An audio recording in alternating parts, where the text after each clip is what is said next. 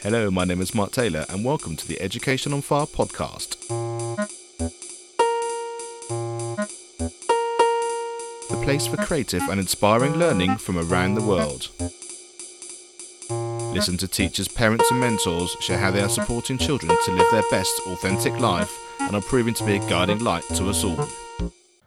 Hello, welcome back to the Education on Fire podcast. Whether you're in the car, at the gym, walking your dog, or just taking a bit of time out for some creative and inspirational learning, thank you so much for being here. I really appreciate it. Now, today we have a returning guest. We have Iona Jackson, and she's from Edurio. Now, Iona is head of research at Edurio, managing a team of survey experts and data analysts through projects relating to stakeholder feedback in schools. Now, before she was on episode 228 talking about equality, diversity, and inclusion amongst school staff. Now, Edurio have published their latest research examining pupil well-being, support systems in schools, and how pupils feel about school. Now, this study drew on responses from 45,000 children, of which 15,000 were from primary. So, this is a chance to get some real data driven understanding of probably what many of us feel we know about well-being within schools from having obviously spending time with the with our students and our pupils. Now, I hope this will give us some real insights and and some ideas of how we can go about making an education system which can be supportive for children, and if they are struggling, give us some ideas of the best way of going forward. We'll be back chatting to Iona after a quick thank you to our sponsor. The National Association for Primary Education is a non political UK charity. As Vice Chair, I'm delighted to be hosting six online CPD events to enable you to be supported as educators no matter where you are in the world. To find out more information, go to nape.org.uk forward slash online hyphen events. That's nape.org.uk forward slash online hyphen events. Hi, Iona. Thank you so much for joining us here on the podcast. It's been a little while since we we spoke, and you were on the Education on Fire podcast on episode two two eight. So, thanks very much. And for those people that haven't come across what it is that you do and and um and exactly what Edurio is, give us a little bit of a, a bit of a background on that. Sure. Um, so yeah, thanks for having me again. Um, it's a pleasure to be here. Um, so Edurio, in more broad terms, um, is a stakeholder feedback company um, working with schools across England. Um, we have a, a set of survey software um, that school leaders can um, arrange to take part in, and um, we have surveys that are for staff members, pupils, parents, and governors to give their feedback, and then for the school leaders to access and understand the results and take action off the back of it. Um, as I mentioned, there's there's kind of four different key stakeholder groups that we currently work with, um, and the equality, diversity, and inclusion one, which um, you mentioned uh, it, that I was talking to you about in an earlier podcast, is one of our staff surveys. Um, but we also have um, yeah pupil pupil experience and learning uh, learning experience and well-being that uh, I'm here to talk about today. So give us a little bit of um, a bit of an understanding of, of what the, the pupil well-being covered and the breadth of it, the number of pupils in schools and that kind of thing. Certainly. So um, the pupil learning experience and well-being review, which is our whole survey, um, is a um, is is is a survey that's broken into three parts, um, and we ran it in the summer. So from um, May to June of this year, we collected 45,000 responses from pupils across 165 schools. Um, and the topics are quite wide ranging. Um, so we have things on learning environment and learning excellence. So things like um, curriculum, assessment, learning process, relationships, extracurricular activities, uh, and things like that. And we also have a section on um, well-being so health and emotional well-being safeguarding and workload. Um, the report itself which we launched um, in the end of november focuses on well-being. Um, the reason why we focus on well-being is twofold. Firstly um, because it's so important um, everything that we, we covered is, is important but well-being has been increasingly important in recent years and sort of compounded by um, the pandemic. And also because the scores um, for well-being were slightly lower than the scores for the other areas um, that we covered in the survey. Um, so we launched our report, as I said, at the end of November. It is um, taking a closer look at the different elements of um, of pupil well-being. So um, looking at overall well-being, stress, sleep quality and, and other kind of symptoms of um, of lower well-being um, but also kind of some of the underlying causes of, of lower well-being and um, support that's available to pupils um, who are kind of struggling at, at, any particular time. And so, what findings um, came out of this? I guess ones that you you maybe thought were, were likely to be the case, or anything which was surprising as well. Yeah, so um, I think one thing that that we can take away from this is that a lot of the findings were unsurprising. Um, they they support other research that has been that has been done in the past. Um, there are some things which have changed uh, quite significantly in our data set when you compare that to to others. So um, it's possible that that is an implication of the kind of effect of the pandemic um, or or some other kind of changes over time. Um, but the overall findings, um, so what what we found is that overall pupils are struggling with well-being, um, stress, overworking, sleep quality um, are an issue for a large number of pupils. So, for example, um, only around half of pupils said that they um, are feeling quite or very well um, at the moment overall. Um, and around four in 10 said that they are sleeping quite or very well um, recently.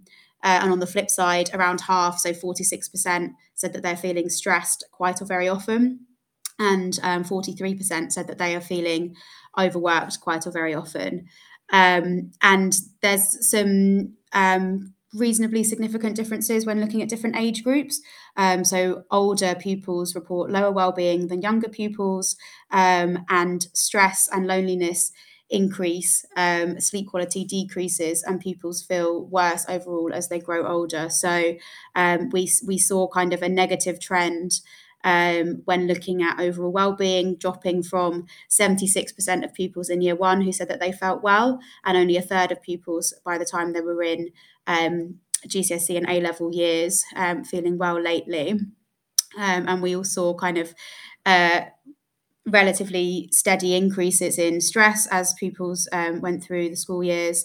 Um, and then when it comes to sleep quality and overworking, we saw a couple of spikes. We saw we saw the overall increases in, in things kind of getting getting worse, so feeling overworked or not sleeping well. Uh, we did see the increases, but we also saw specific spikes um, at certain years. So um, in GCSE and A level years, so year 11 and year 13, we saw spikes in poor sleeping and in feelings of overworking. Um, and if I now kind of focus on um, focus on the primary school um, side of things for a little while because we kind of see we kind of see throughout that that it's worse for secondary school pupils, um, and I think that as, reading this as a as a kind of primary school leader, you might think, oh, okay, we're we're doing all right. We're we're, we're doing a lot better than than um, than than other pupils in in, in secondary schools. Um, but there's still quite a lot to to think about um, just within the primary years. So we can see again kind of relatively steady declines in well-being. Um, between years one and year six. So, looking at overall wellness, um, we can see, as I mentioned, 76% of year ones and only 59% of year sixes. Um, and we also see some relatively big drop offs in well-being um, between year six and year seven. So um, the largest decrease in well-being, uh, in overall well-being, um, came between year six and year seven when when pupils are making the transition to secondary school. Um, and we also saw, as I mentioned, yeah, kind of um, some some increases in stress and, and, overworking as as pupils go through primary school. Um, and we've done some work on that with Daniel Muijs, who is um, former head of research at Ofsted and now um, works works in kind of education research more broadly. Um, and he has he's offered some some suggestions on that and sort of said as I say, even though the story is better for primary school, um, there's still a lot to a lot to be done, and and some of the ideas that he had are around kind of um, helping to prepare pupils for that transition. So. Um, co- co- good cooperation with the um, destination schools, um, visits, and helping helping in kind of uh, preparing pupils for what they can expect once they once they enter secondary school, um, and having extra perhaps at, at, the start of secondary school kind of some pastoral provision available for pupils that are that are joining from a range of different primary schools. Um, and also thinking about the increase in stress, um, the the fact that by by year six, pupils are feeling more stress, and by year seven, um, again, there's there's there's perhaps something to be done on um, helping um, helping pupils to prepare for the increase in assessment and increasing kind of attainment based um, focus as as pupils move through the years. So um, as their understanding grows, so might their their kind of feeling of academic pressure. Um, and so uh, perhaps there's more to be done to help create a culture where SATs uh, in year six aren't the be all and end all, uh, and that growth is central rather than raw attainment um, in in pupil development. Um, so that's a that's a detour into into the age side of things, and then I'll, I'll come back out now and talk about um, kind of support networks available um, when pupils are are um, struggling. So overall, we found that loneliness was an issue for a quarter of pupils. Um, Twenty five percent of pupils said that they felt lonely um, quite or very often. Um, and only around half, so 53%, said that they felt lonely rarely or never. Um, and actually, we found that most pupils, uh, sorry, that many pupils don't feel that they have an adult at school that they can trust and talk to. Um, so we found that just under four in 10, um, 37% of people said that they rarely or never have an adult at school who they trust and can talk to, um, whilst only um, whilst only 41% said that they they feel that they do have somebody um, that they trust and can talk to quite or very often. Um, and lastly, um, thinking about kind of support networks. So, in a bit more detail, so we asked um, who do you talk to um, when you feel sad or worried? Um, and the largest group, uh, the, the, the group which most um, people selected was parents. So 48% of people said they speak to their parents, 41% said they speak to their classmates. Um, and then teachers came in third at 29%, so a relatively significant drop between uh, between non-teaching non teaching uh, relationships and and teachers. Um, and I think relatively alarmingly, we found that 15% of pupils said that they speak to nobody um, when they're feeling um, when they're feeling sad or worried. So if I just quickly summarize that, I, have spoken quite quickly and about a lot of things. So I'll just I'll just summarize those things. So what we found is that um, pupils are struggling with their overall well-being, stress, overworking, and sleep quality is an issue for a large number of pupils. Um, and we found that older pupils report lower well-being than younger pupils um, stress and loneliness increase sleep quality decreases and people feel pupils feel over worse overall as they grow older. And there's quite a lot um, to be done perhaps in the earlier years as a primary leader um, that, that can help with that. Um, and then finally, I, I, talked about loneliness, and we, we found that that's an issue for a, por- a quarter of pupils, um, and many feel that they don't have an adult at school they can talk to, and a higher proportion of pupils will talk to their classmates rather than their teachers. Um, a whistle stop tour through an awful lot of information. Um, hope that's hope that's useful. I think it's um, like you say, in so many ways it's unsurprising. Um, and my overwhelming feeling, and it has been for a long time, is that well-being is talked a lot about in education, but the setup of education in so many ways is actually causing the problem. Like you say, you know, the focus on SAT schools are accountable for for all these things related to Ofsted. You know, children do transition in in year six into year seven. You know, th- there is a sense of as you go through school, you can really see it. I mean, I've had the privilege of working across all age groups, and you have children coming in at the lower end into primary through nursery and they're still just so excited about life and everything's exciting and it's based around play and you just see as each year goes by they get slightly kind of a little bit more jaded as it suddenly becomes mm. more about more work it's exciting to learn to read and then you have to learn to read and then you have to do this and you have to do that and then like you say there's this sort of testing going on and exams on the horizon um and of course, if the system was different, you know, if the setup was different, if the accountability was different, then we wouldn't need this. And it's almost like some of the the well-being provision and some of the things that are available are almost like sort of sticky plasters that you're putting on something from a wound that you're actually creating anyway, which I think is the is the main reason for for thinking about sort of real change within education, which of course on education on fire we, we're talking about all the time.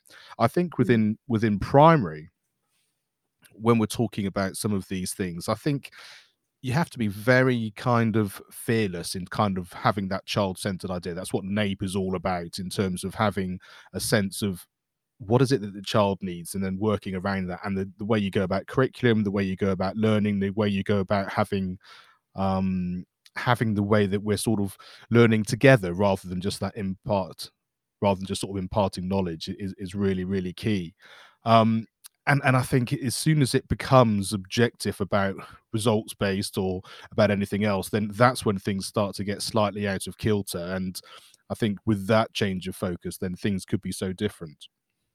Mm, I think it's really interesting, and actually, um, so as I mentioned, we've been working with Daniel Muijs, and in in the report, there's there's more reflections on on that. Um, there, there are more reflections on that from his side, um, and he he shares he shares other research where actually adolescence is hard, um, and um, it's it's not the, the one of the things that that is a key that is a key thing to take away here is that this isn't all school's fault. Um, that um, there there are there are factors external to school and external to um, anything. So kind of biological factors, societal factors, and so on that are contributing to lower um, to lower well-being. Um, but as you say, are there other things that schools are doing that are making things worse and then providing these things as, as a sticking plaster? I think one one of the challenges and um, a couple of challenges actually is is how to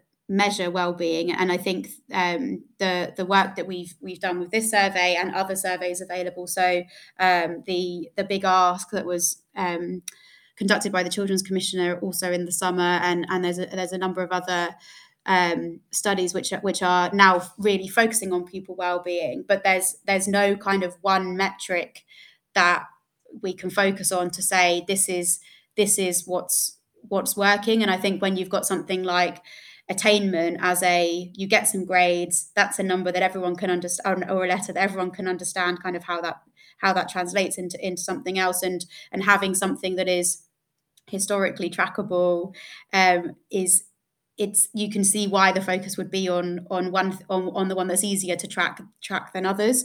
Um, and we've spoken to some some schools who've who've mentioned sort of they they just didn't they had all these they had various uh, pastoral things in in place, but it's hard to know that there's no easy measure of kind of how of the success of those of those different um, measures until you have things like a survey that you can take um, ongoing to to see how those how those results are changing.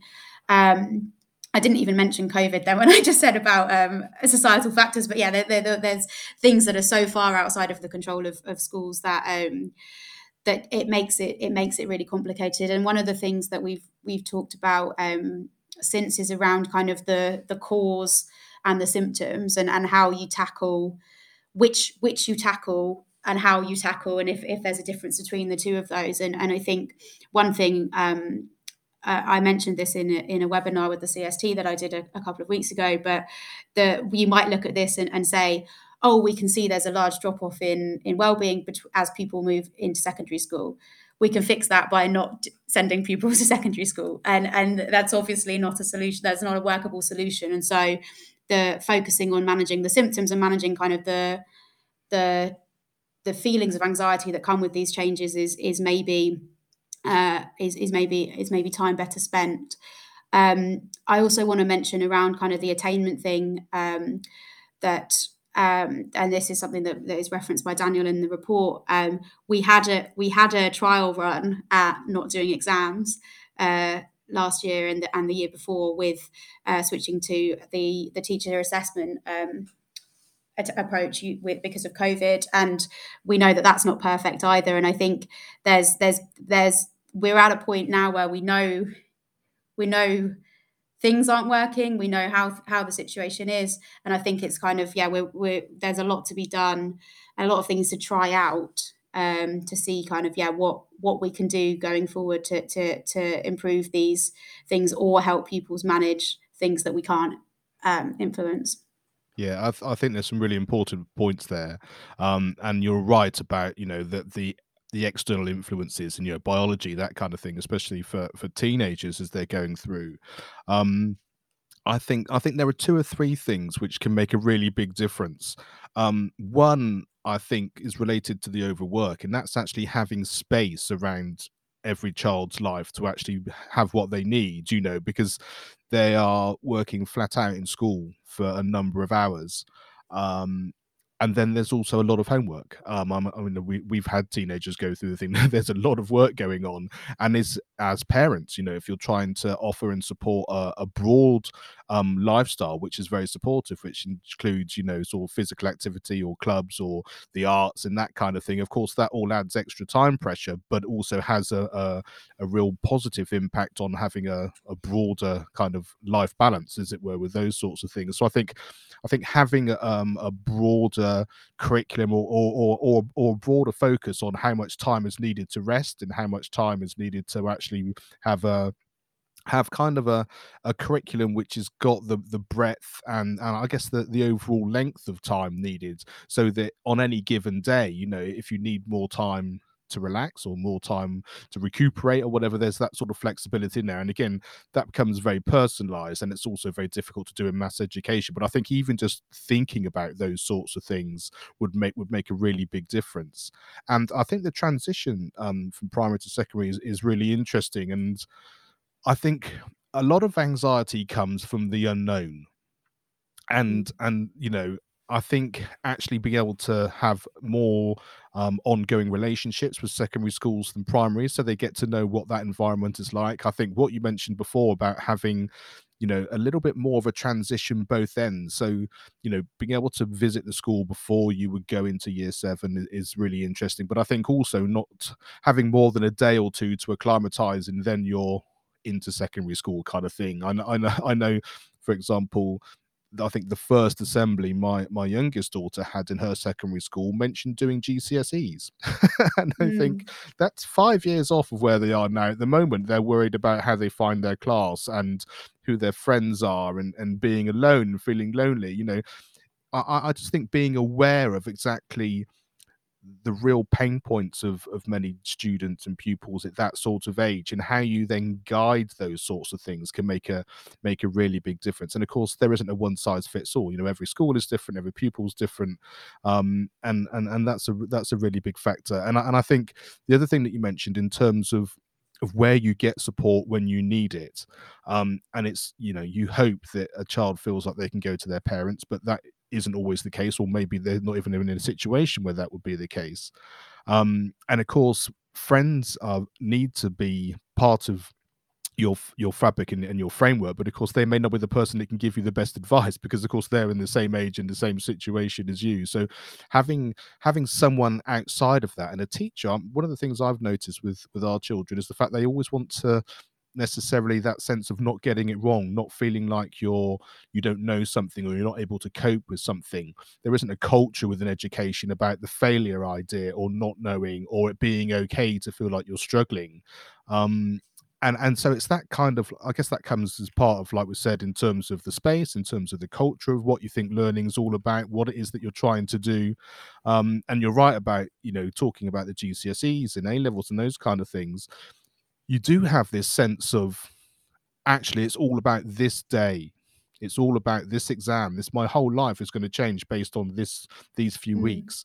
And we know in reality that's not the case. You can always retake. You can do something when you're older. You can you know but at the time you've had your entire school system gearing up to this one thing. Of course you're going to be stressed. Of course that's going to be something which is going to be um, difficult for people to do. And actually like i said the system could be different to help do that on the flip side, of course, is the fact that life isn't straightforward. And actually, you are going to have points in life where you're unhappy, that you are stressed. There is something going on which you have to deal with.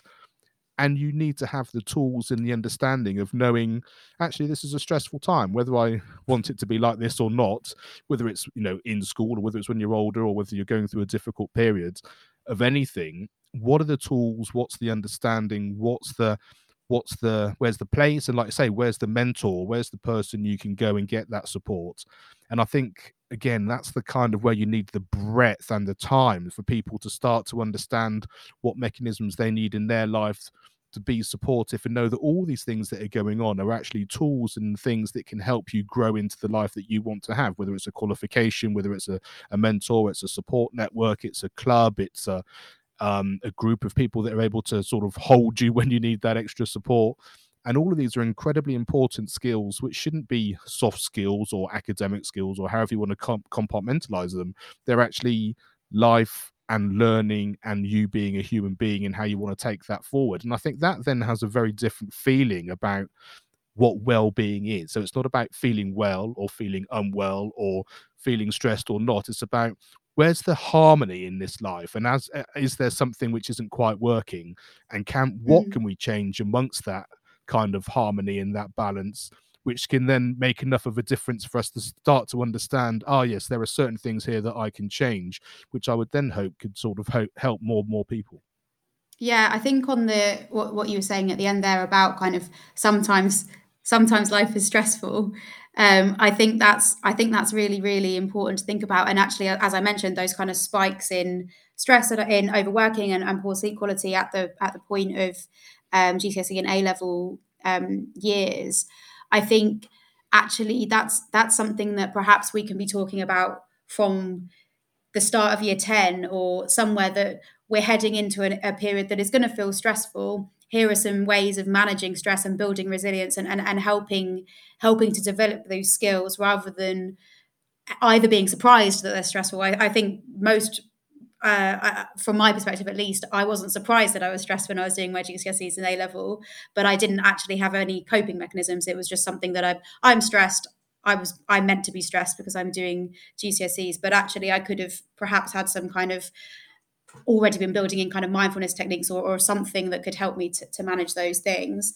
Um, I think on the point you made about yeah those those support networks and, and going to classmates, it's that's something that we cover in a bit more detail in the report because we worked with a with a former pupil. Um, she's currently a first year student at university, um, but when we were writing the survey last year, she helped us with the question on who do you talk to when you're feeling sad and worried. Um, and the reason behind that was that she had spent most of her secondary school years being the person that friends went to when they were feeling sad or worried. Um, and that was a something that she was very proud of and something she was extremely happy to have been able to be supportive in those times but she was also nervous about whether or not she'd given bad advice um, unsure when she should tell somebody else what she's been told because she'd be breaking their trust but actually she maybe someone else was was needed to get involved. Um, and and that all was a, was a source of additional anxiety for her. And i think you you you might end up in a position where if if your main uh, source of kind of support when you're stressed is is another pupil um, there might be a sort of um, vicious cycle when you get to stressful times for everybody. So around exam times, people are feeling stressed, talking to their friends about and needing support from their friends who are to help them through that stress.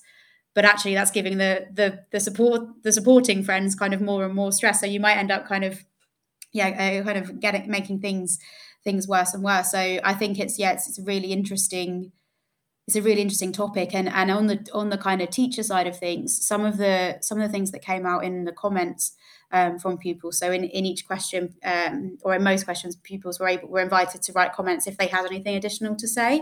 Um, and in some of the comments, we see things that suggest that pupils that, that some pupils don't see their teachers as, as anything other than teachers. Um, so, for example, this person is here to teach me maths. They're not here to, I, I shouldn't be asking them for help on anything else because they're a maths teacher and that's what that's what our relationship is. Um, and so I think yeah, there's there's an element of, um, and I don't know how prevalent that is because that's come up in a couple of comments rather than something that we that we kind of asked outright. Um, but it, there's perhaps an, an element of yeah, not not knowing that teachers are available for for well-being support um, because they're in they're in the box of they're my maths teacher or they're my music teacher and, and so on. And I think also that, that teachers are incredibly busy, and there, there's there, there's so much going on. Um, and again, this is a little bit coming back to the time and the breadth. Is the fact that when when are you when are you going to do that? You know, when are you going to have that opportunity to be able to say, right now, I'm going to ask for help. I'm going to ask for support because you know, is it at the end of a class? Is it at the beginning of a class? You know, or can I just have a quick word here and they don't necessarily have time? So I think actually having a chance to actually have the breadth of being able to understand and know mm. that this is this is an environment where I can actually take the time. Um, and and I think I think that happens.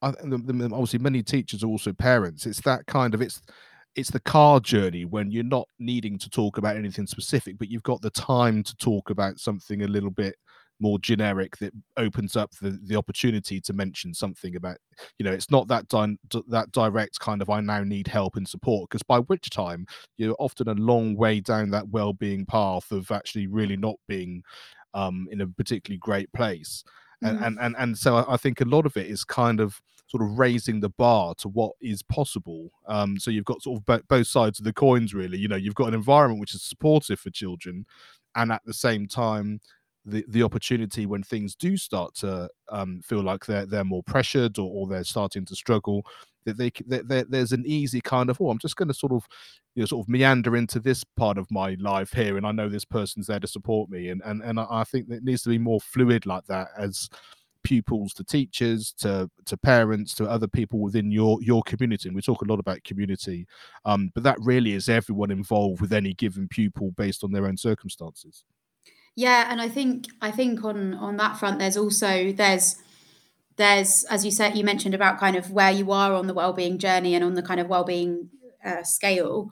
Um, and and actually there's there's there's a world that that maybe maybe one day if time and and and so on allows that that actually the the well well-being is that there's a there's a kind of preventative side of things that is also that is also kind of built into every element of a pupil's um, and uh, well and just people in general uh, of their lives kind of um the, the the safe spaces are there when someone needs to talk to somebody but actually also before that there's there's there's the environment is created in such a way that helps people a either kind of yeah build resilience and, and, and build coping mechanisms for when times are more stressful and also kind of yeah prevents prevents people from getting into that point on the um, well-being journey where they where they do need to be kind of seeking help.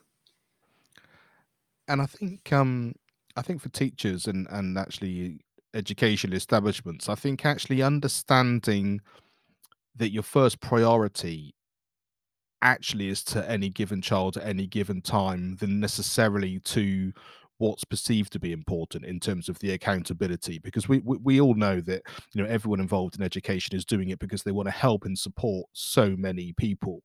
Um, and i think people get sometimes a little bit bogged down in in what they think they have to do and they forget the implication to any given child and and because you know we can talk all day about the fact we could have wholesale change in education and that would change everything and it would make a difference but it might not make the difference we think it does i mean who, who we're not going to know that and it's also not going to change overnight. Um, but um, as, as, as an example, um, you know, obviously we know that we're currently in in, in a pandemic, um, and, and my daughter was off school. Um, and the first thing that got sent out from the school was an, an email that said, um, "You're not in school. Um, here's all the links of everything you need to do in terms of online learning." It didn't say, "We hope you are well."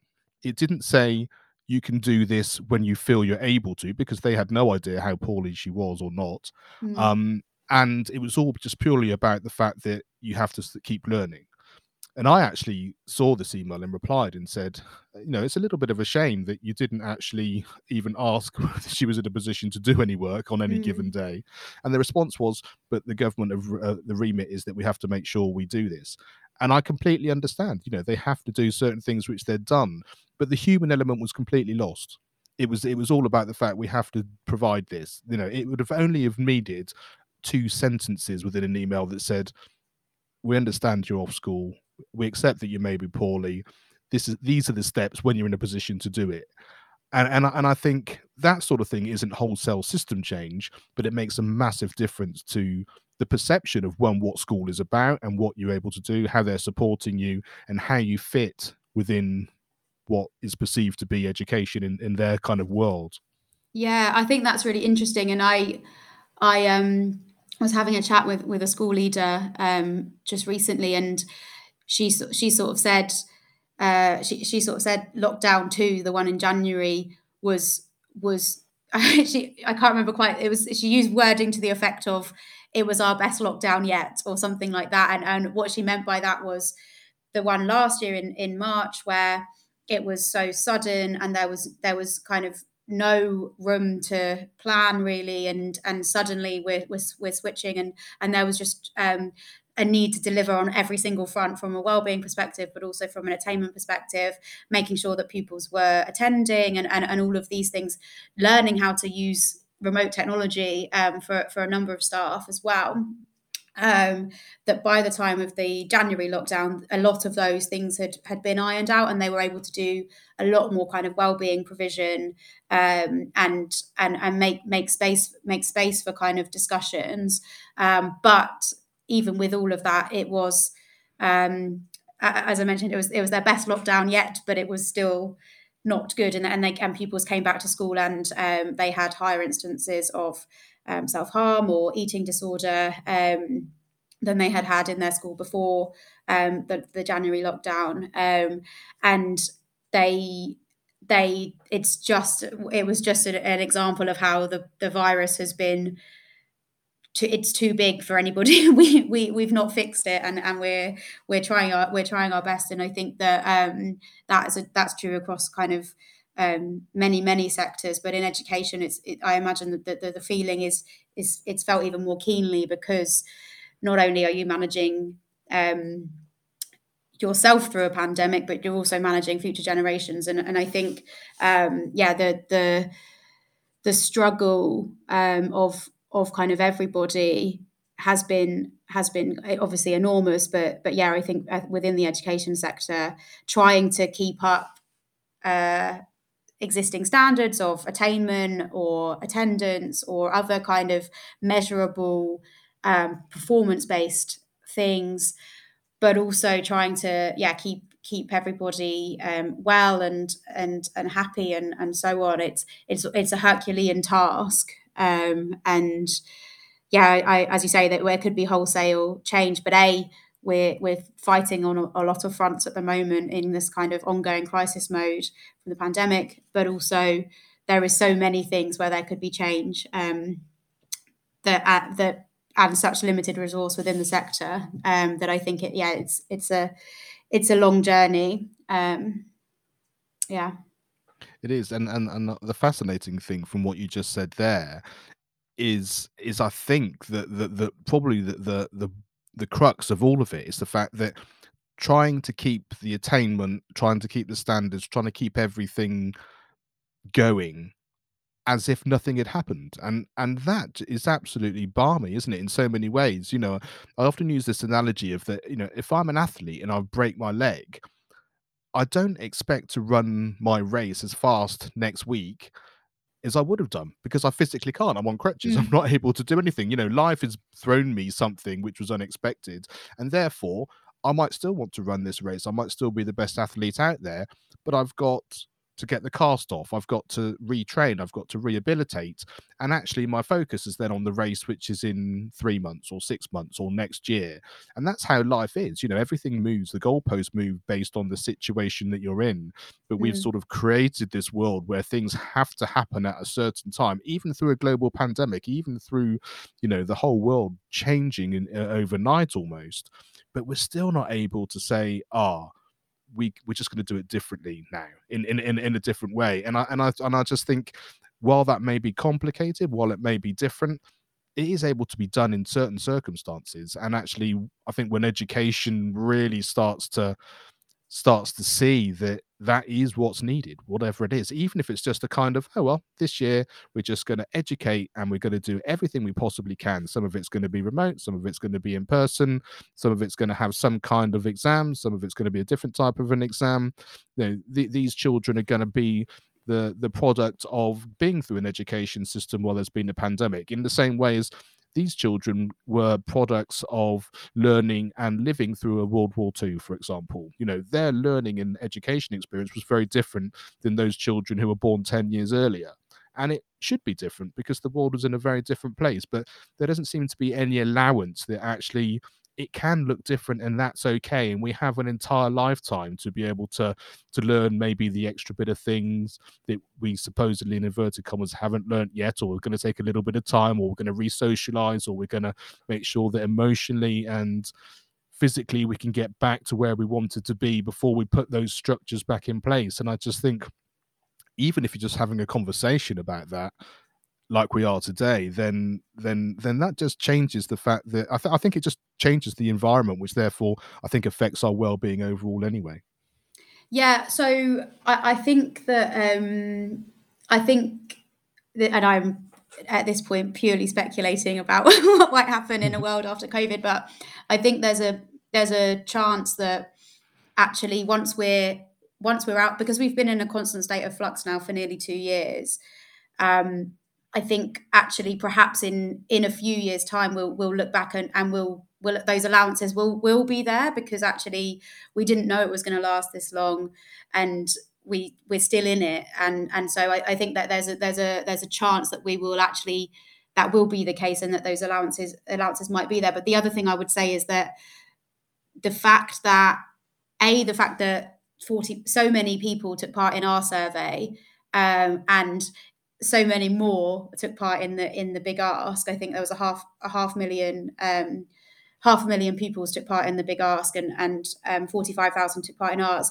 The fact that that many schools are getting involved to find out how their pupils are doing are kind of downloading our report are engaging with all of these with all of the topics and, and i think the conversation is is growing and growing um, it's it's not it's not the case that schools don't care about well-being. I think it's very much not that not the case, and I think that there's there's the conversation is ongoing, um, and things like this. So so like the work that we're doing at Edurio, but also elsewhere, and and kind of um, additional well-being training or charities that that focus on kind of the well-being of young people.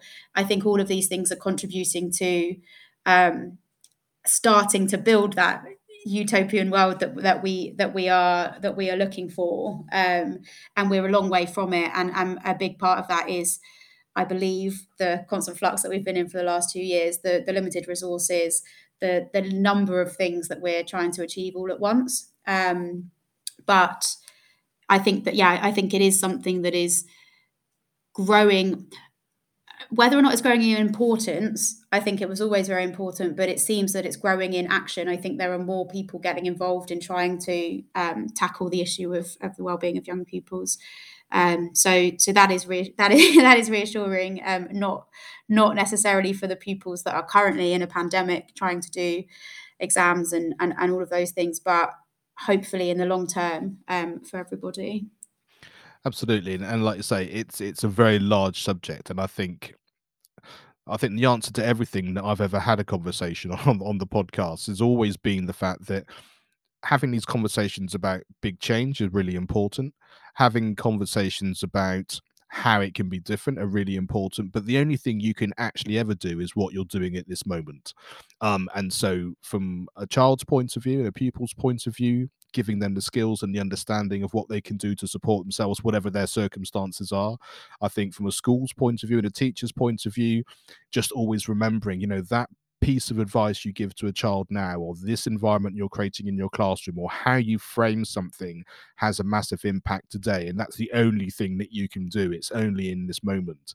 Um, and i think that's really important to know that you know we can have these wide ranging things with the wholesale change to the you know just i'm just changing the one thing i talk about today or how i go about it um, and giving like say that these skills and understanding. And i think the work that you're doing is, is highlighting what we know but i think like say the more evidence that's out there the more we're wanting to do that and actually giving people the skills that they need and the options about how they go about their lives even within any given education system because of course every school's different every area is different every country is different. So how those things are making a big difference are really really important. And one thing i'll just mention just before we move on is um uh, the National Association for Primary Education, we have um, a CPD training at the beginning of the summer term um, on well-being and um, and specifically focusing on that transition, the year six into year seven. So um, do look out for that um, on the on the NAPE website, nape.org.uk, and um, keep up to date with all those things because I think that's going to be a really important thing for everyone involved in in primary. So, tell us a little bit about um, an education experience or a teacher which has had an impact on on your life, Iona, and just um, and in sort of in the context of kind of what we've been talking about today, you know, how these things can be really positive. Yeah. Um, so I I had a teacher uh, who was she was my history teacher in um, I, I, had her in year I think I had her for most years. I definitely had her for GCSE and for A level. Um, but I, I also had her in in some of my uh, pre GCSE years as well. And um, I found her to be um, a, a, really she had a really really strong impact on me because she was quite um, I think firm but fair is probably the most accurate definition of her. Um, but actually, she was so much more than that because I, I remember kind of arriving in year seven and, and she laid out kind of quite specific rules for her classroom and, and what we needed to be, how we conduct ourselves um, in her lessons. And she was very, very consistent on that. And sort of the first, um, I remember the first few months of, of lessons with her, there might be somebody being um, one of us might have not behaved in the way that was in line with what she had, had said this is how we behave in my classroom. Um, and so and she was always consistent in kind of saying that's not how we do things. This is how we do things. Um, and, and, so on. And initially i i was um, i was a bit I don't. I was never scared of her. I, I was always just sort of like I, I know I need to I need to learn the rules of her classroom, um, and and once and that was and that was over really quickly. And the moment we kind of everyone in the classroom knew how to knew how to work with her, she knew how to work with us, and then for the rest of our time together. And for me, I think, as I said, I think it was pretty much every year that I was at school. Um, everybody knew kind of yeah what what we needed to do, how we needed to to behave as a kind of and, and what, what we did with our books and all, all, all of the things there were a lot of different things that, that were laid out. And that meant that from that point onwards everything that we did was about learning and enriching ourselves. And, and we went past kind of the the history curriculum. We we did a lot of things on um she i think she was a really good teacher academically as well. I think she she um, I I loved learning history with her, and I I think she she was an extremely good teacher, but she was also then able to have those kind of she once we'd got past that we had the relationship with her and it was a relationship built on mutual respect because she'd set our she'd set her expectations with us. We knew what her expectations were. We were both on on both sides kind of teacher and class um, both kind of interacting with each other in the way that that worked for for for for the class. And once we had that in place, it was yeah, you could have a kind of really nice conversation with her. You could kind of she could take you to one side if if there was if there was an issue. Um, and I remember um, a, friend of mine who had done very well at at um, history GCSE but she hadn't quite got the five A star to C's that she required to to come back full time to do A levels at my school. Um, and my teacher um, basically put her foot down and said, "I want her to come and do A level history with me. She is capable. She's she's strong, and I and I want her here." And and the fact that she had built that relationship with us over those years and was able to kind of say, "I I have this." this feeling about this one pupil we should we should fight for that. And, and I think that was just really, really wonderful. And, and as I say, from my perspective, she was, she was always caring and, and lovely to, to me. Um, but there's also kind of that, that, that played out in action when there was another people that, that kind of needed someone to believe in them. And, and she did that. I think that's fantastic, and it just reinforces what I hear so much now. It's it's about relationships. It's about everyone understanding each other. Like say even within the rules of a classroom or a way of working it's it's about more than just the the imparting of knowledge or even the learning that you're doing. It's much more about a growing together and, and, and an evolving relationship as you get older like you say as you go through school as well. And i think that's really, really important to hear.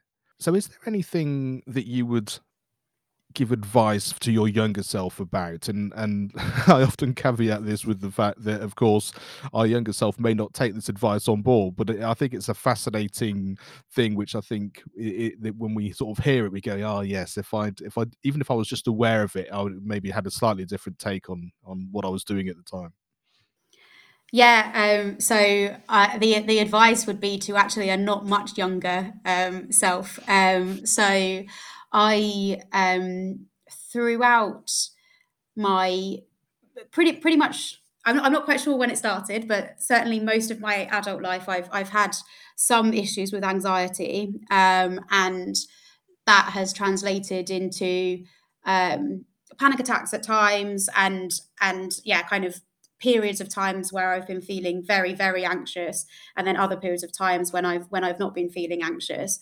Um, and there's a couple of things that I would like my former self to to be aware of. Firstly, um, there was a lot of time that I was proud to be feeling anxious um, and not that i should be ashamed and I, i'm not ashamed but i i used my anxiety to make me work harder and i kind of i kind of said this is a good thing that I'm feeling like this because it's making me um, work harder, push myself harder, and and I'm and I'm achieving um, I'm achieving more than I would be if I wasn't feeling like this. Um, and whilst I believe that that is true, that I did achieve more, I have achieved more as a result of being um, nervous about what would happen if I if I wasn't achieving those things. Um, actually, I don't necessarily need to be achieving too much all of the time and and and perhaps putting myself under a, a state of constant pressure was was not um, was not the right thing. Um, but the other thing is as i said I, have got some advice from my quite recent um, self. Um, last year i really struggled um, with feelings of anxiety and, and and stuff as a result of the pandemic as a result of kind of various other things as well. Um, and what I would like to have been able to say to Iona from um, summer 2020 is um, this is a this is a you're you're in a current you're in a phase um, and this is cyclical and this is going to get better like purely by time going by this is going to get better. Um, and and being able to kind of identify when something is when something that's giving me anxiety is is actually stress based on something that's really happening or whether it's anxiety that's coming about through my own thought process and, and I'm kind of um, for want of a better word spiraling. Um, and so being able to kind of say actually this is just a bad stage that you're in at the moment. Give it some time and it's going to get better. Um, so yeah I'd, I'd like to have said that. I'd like to have known that a year ago and I and I'm trying very hard to remember that and, and and have this kind of speech ready to go next time I'm I'm sort of feeling I'm feeling bad. Um, so yeah, that's that.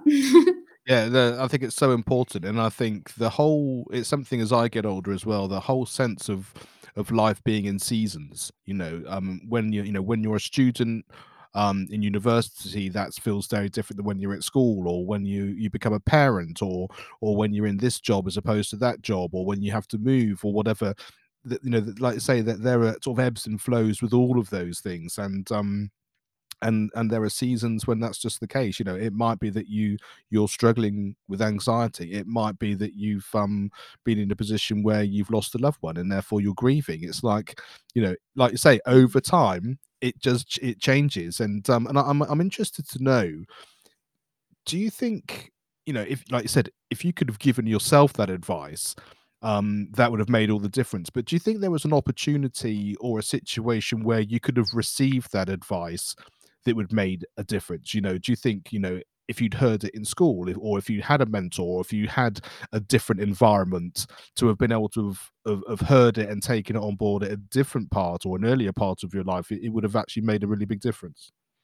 So I I'm not sure, and and I think if someone else had said that to me last year, I'd have said, "What are you talking about? Of course, it's never going to get better. mm-hmm. This is life is just terrible," and and and and and I wouldn't have been able to see that. But I think to having these kind of things in place when things are good and sort of being able to say it's not always going to be it's not always going to be great and that's okay because as you say things come ebb, ebb and flow and it is kind of quite seas it, it, it, life goes in seasons and so on and i think building building in that building in that space to build resilience and to be okay with temporarily not being okay when you are okay and you're you've got the kind of capacity and the headspace to to to know that and to sort of say to yourself like kind of okay well what happens next time? What are we going to do in in those cases? And i think yeah having having that as an ongoing conversation that um that that other people are working on with me um i think yeah would would be would be really valuable. And and i don't know if it would be a case of just one one moment in time someone giving me some advice to sort of to, to, to do those things but on an ongoing basis sort of yeah helping to build that resilience i think would would be exceptionally um, valuable yeah, I, th- I think that ongoing because, like you say, you need it today but didn't need it yesterday, or if you, or and, and I think that's where the idea of having a tapestry of learning is really important because, you know, it might be that when you were age 10 for example when you first heard about the idea of having a balanced life or having a mentor or, having someone that you can talk to if you were um, in you had anxiety wasn't relevant then but if you hear these things enough and then you do find that you need support and need somewhere there's that kind of oh yeah i remember you know there's this place I can do, or they said speak to this type of person, or look out. You know, I just think the answers are there as in when you need them. Whereas if these conversations never happen, if you're not aware of them, if you're not, if you don't, if you don't really ever fully feel the fact that being physically active can give you a different feeling in your body body than not being physically active, or you know, if you have, if you can express yourself through the arts, um, that gives you a, um, an outlet of something which you don't have if you're purely just in your mind all the time. Mm. It might be that you don't experience those every day. It might not be that they're within your passion set, but you know you've got something you can explore if you need to. And i think that's where like i said that sort of tapestry idea and that conversation about how much that's just related to schools, how much it's related to your overall community, your own, your environment. All of those things are, are really, really important. And uh, this is probably a whole nother podcast we, we could go into as well. But I think, pe- like again, pe- people hearing this, you know, teachers, parents, you know, pupils, even, you know, it's that kind of, you know, ah, oh, right, yeah, there's something here. There's something that I can connect to about how that how that works. Mm. Um, and just finally, is there a resource you'd like to share with us that's had a, an impact on your life? And it can be a song, a video, book, um, podcast, could be absolutely anything, but something which you'd like to share with us. Uh, yes, I'd like to share with you a person.